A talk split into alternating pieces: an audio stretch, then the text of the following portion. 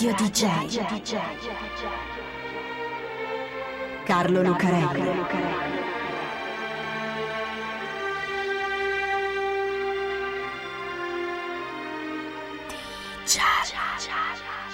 Carlo Lucarelli presenta Di Giallo, il radiodramma di Radio DJ. Salve a tutti, siete su Radio DJ e questo è Di Giallo, con Carlo Lucarelli e Fabio B per raccontarvi alcune delle storie più incredibili che si possano immaginare. Storie che sembrano uscite dalla fantasia di uno scrittore, uno scrittore pazzo però, e invece sono accadute sul serio. Se ne stanno nascoste nella metà oscura del mondo della musica, dell'arte e della follia, ma anche della vita di tutti i giorni, e ogni tanto saltano fuori, per lasciarti a bocca aperta. Questa è una di queste storie.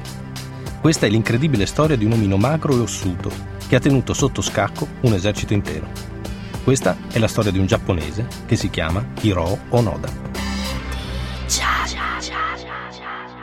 Lubang è un'isoletta al largo della costa sud delle Filippine. Fuori dalla baia di Manila, la capitale, c'è un'isola grande che si chiama Mindonoro, una più piccola che si chiama Ambil e una piccolissima che si chiama appunto Lubang. È un bel posto, anche se non è una di quelle isole da vacanza, tipo le Bahamas, spiagge bianche, palme e dune. Lubang è un isolotto tropicale, montagnoso e ricoperto di una fitta vegetazione, ma ha un suo fascino selvaggio. Ma c'è un problema. C'è qualcosa che terrorizza gli isolani, che vivono nei paesini sulla costa. Qualcosa che arriva all'improvviso, distrugge e sconvolge, come un uragano, e poi scompare. Gli abitanti di Lubang coltivano il riso. Lo raccolgono ai piedi delle colline sotto stuoie di paglia ed è sempre un buon raccolto perché l'isola è molto fertile. Ce n'è abbastanza per gli isolani e lo si può vendere ad Ambil, farci un po' di soldi e far crescere l'isola e le famiglie che la abitano. Ma no, all'improvviso, durante la notte, ecco le fiamme che si alzano dai campi. Qualcuno ha dato fuoco al raccolto gettando stracci imbevuti d'olio sui mucchi di riso.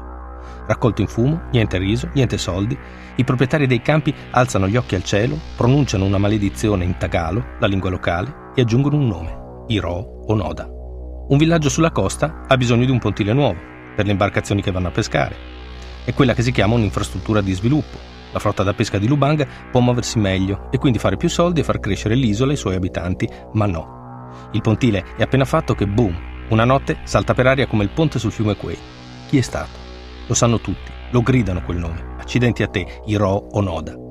Chi uccide le pecore e azzoppa le mucche. Chi sabotta le strade e fa saltare i cantieri. Chi mantiene nel Medioevo un'intera isola delle Filippine. Sempre lui, Hiro Onoda. Va bene, ma chi è Hiro Onoda? Hiro Onoda è un soldato, un tenente dell'esercito imperiale giapponese. Prima di entrare nell'esercito, appena finito il liceo, aveva lavorato come contabile in una ditta di import-export con la Cina. Bravo, zelante e preciso, un impiegato modello. Poi era scoppiata la guerra, la seconda guerra mondiale, e Hiro Onoda era stato richiamato per combattere gli americani e siccome è sempre così bravo, zelante e preciso, un soldato modello, lo scrivono al corso ufficiali e in breve tempo diventa tenente di seconda classe. Il giovane tenente di seconda classe Hiro Onoda viene assegnato a un battaglione speciale. Sono una specie di comando, truppe speciali addestrate alla guerriglia, esploratori da mandare dietro le linee per raccogliere informazioni o sabotare le retrovie nemiche. Il giovane Onoda è molto umile e anche un po' timido. Lo dice ai superiori, lui non è adatto per certe cose non è un buon osservatore, non si ritiene neanche abbastanza intelligente per fare la spia. Non vorrebbe fare una brutta figura e disonorare così l'imperatore, la sua famiglia e se stesso, in ordine di importanza. Ma i superiori hanno deciso. Onoda diventerà un comando. E zitto, obbedire e basta come un bravo soldato giapponese. E Onoda infatti obbedisce. Frequenta la scuola e impara tutto quello che c'è da imparare. Il primo incarico che gli danno è quello di andare a presidiare una piccola isola delle Filippine, un isolotto al largo del golfo di Manila che si chiama Lubang. Gli assegnano un gruppo di soldati e il suo superiore, il maggiore Taniguchi, gli dà una serie di ordini precisi. Aspettare lo sbarco degli americani e poi condurre una guerriglia spietata. Non arrendersi mai per nessun motivo. Continuare la guerriglia finché non sarà lui stesso, il maggiore Taniguchi, ad ordinargli di smettere. E così fa Onoda. Arrivano gli americani e lui li combatte. Combatte tutto quello che non è giapponese. Distrugge tutto, spacca tutto e anche se i suoi uomini si arrendono, muoiono uno dopo l'altro, fino a lasciarlo solo, lui continua. Lui non si arrende. Come adesso, nascosto nella giungla, pronto ad uscire per far saltare un pontile o bruciare un raccolto, sfuggendo ai soldati che lo cercano per catturarlo. Il problema è che il 1974 il Giappone si è reso nel 1945 La guerra è finita, da quasi 30 anni. Di giallo, su Radio DJ. Ecco, è qui che la storia del tenente Onoda diventa veramente incredibile. Perché uno può essere così bravo da sfuggire a tutte le ricerche, un samurai, un ninja, un Rambo, che nessuno riesce a prendere. Onoda impara a sopravvivere mangiando quello che trova e quello che ruba, anche le radici o gli insetti. Si abitua a dormire con un occhio solo, mezzo sepolto su un pendio in discesa ai margini della foresta, in modo da saltare fuori e schizzare via il primo segnale di pericolo. Conosce tutta l'isola, palmo dopo palmo, ogni buco, ogni anfratto. Vive come un animale, con tutti i sensi allerta, pronto a volare via come un uccello. Vive di notte come un vampiro e caccia come un lupo mannaro. E dopo ogni azione, la polizia e l'esercito filippino, ma anche gruppi di isolani inferociti perché quel pazzo gli sta distruggendo tutto, battono l'isola ma non riescono mai a trovarlo. Va bene, uno può essere anche così bravo da nascondersi tutta la vita, però un latitante, un criminale, un uomo braccato dalla legge o dalla malavita. Onoda invece è un soldato che fa la guerra. E come si fa a fare la guerra da solo, per 30 anni? Come si fa a credere che la guerra ci sia ancora, che non sia finita? Perché di motivi per credere che sia tutto finito, il tenente di seconda classe Onoda ne ha tanti. Intanto glielo dicono. Gli americani riempiono l'isola di volantini, li buttano dagli aerei, la guerra è finita, c'è scritto, arrendetevi, e sono anche firmati dal generale giapponese che comanda la regione, ma Onoda e i suoi non ci credono. in effetti sarebbe stato il primo dei trucchi, abbastanza banale. La guerra è finita e poi non è vero, li fanno tutti prigionieri. E la stessa cosa vale anche per un volantino scritto da uno degli ultimi uomini di Onoda catturato dai filippini. La scrittura, la calligrafia è proprio la sua, ma che vuol dire? Lo avranno costretto. Così vanno avanti. Poi però Onoda ruba una radio da una casa dell'isola e capta le trasmissioni di una stazione giapponese. C'è musica, scherzi, chiacchiere, pubblicità. Nessuno parla di guerra, anzi. Strano, però chissà, vuol dire che il Giappone la sta prendendo bene. Allora gli americani gli buttano da un aereo una lettera di suo fratello Toshio. Insieme ci sono anche delle foto della sua famiglia Onoda pensa, accidenti, gli Yankee hanno superato loro stessi. Come hanno fatto a procurarsi le foto? Allora mandano proprio Toshio, suo fratello maggiore, che se ne va in giro per l'isola con un altoparlante, cantando le canzoni di quando erano bambini e Onoda pensa che quello è un attore che imita la voce di suo fratello e lo fa benissimo, diabolici americani. Ma non lo prenderanno mai. Lui non si arrende. C'è una canzone di Bruce Springsteen che si intitola No Surrender.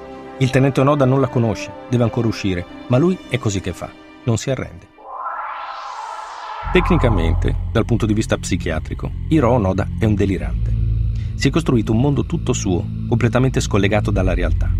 Una visione in grado di prendere tutto quello che la contrasta e di modificarlo, manipolarlo, digerirlo e farne addirittura uno dei puntelli del suo mondo fantastico. Per esempio, americani e filippini buttano dal cielo pacchi di riviste illustrate o le lasciano nella foresta. È un tentativo di ricollegare un ode ai suoi alla realtà, perché sulle copertine di quelle riviste e nei servizi all'interno ci sono foto che mostrano un paese in pace, un Giappone moderno ricostruito. Ecco, pensò Noda, questa è la dimostrazione che la guerra continua. Perché se la guerra fosse finita e l'avessimo persa noi, il Giappone sarebbe stato distrutto. E se invece l'avessimo vinta noi, allora sarebbero venuti a prenderlo. Ma la cosa più incredibile che Onoda riesce a pensare è la teoria della pace economica e della guerra militare. In quelle riviste si vedono gli Stati Uniti e il Giappone fare affari insieme, operai giapponesi nelle fabbriche di auto americane e viceversa, giapponesi vestiti all'occidentale, i film di Hollywood a Tokyo, il rock and roll. È naturale, pensa Onoda una guerra come quella non può durare 30 anni, altrimenti le nazioni finiscono in bancarotta. Non è mica scemo da credere una cosa del genere. Vuol dire che per continuare la guerra, le nazioni fanno la pace economica, fanno affari assieme, così possono trovare le risorse per armare gli eserciti e continuare a combattere. Il fatto è che il tenente di seconda classe Hiro Onoda, come molti deliranti, non può ammettere che esista una realtà alternativa a quella che ha creato. Vorrebbe dire che tutto quel tempo, tutte quelle energie, sarebbero state spese per niente che i suoi soldati rimasti a combattere con lui sarebbero morti per niente, che avrebbe continuato a combattere per una vita una guerra che era finita 30 anni prima, perché 30 anni sono una vita, spesa così per niente. No, la guerra c'è ancora, la guerra continua e il tenente di seconda classe Hiro Onoda non si arrende. Tutte le storie, anche le più incredibili, prima o poi finiscono. Quella di Hiro Onoda finisce il 9 marzo del 1974.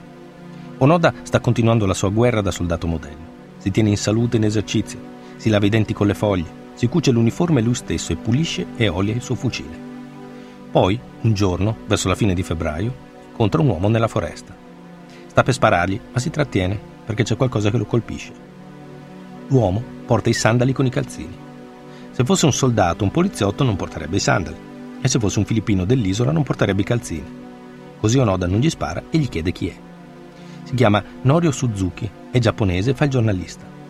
Ecco, forse Onoda è stanco della sua guerra, forse comincia a dubitare, ma si mette a parlare con il giornalista, si lascia fotografare e si lascia fare una domanda fondamentale. Ma perché continui a combattere? gli chiede Suzuki.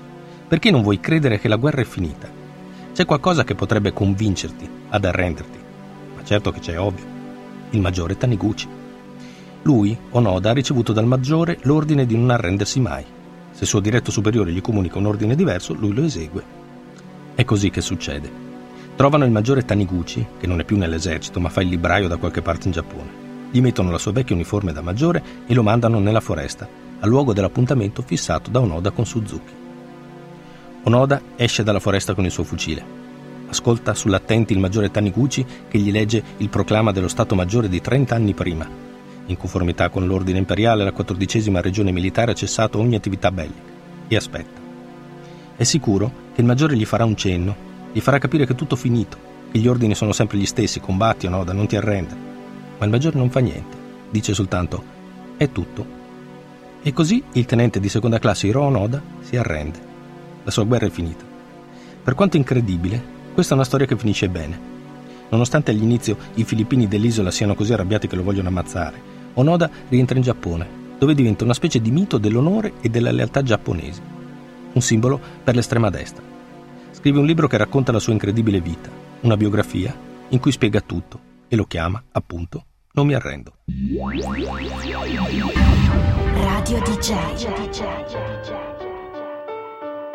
Carlo Lucarelli. 家家家家家家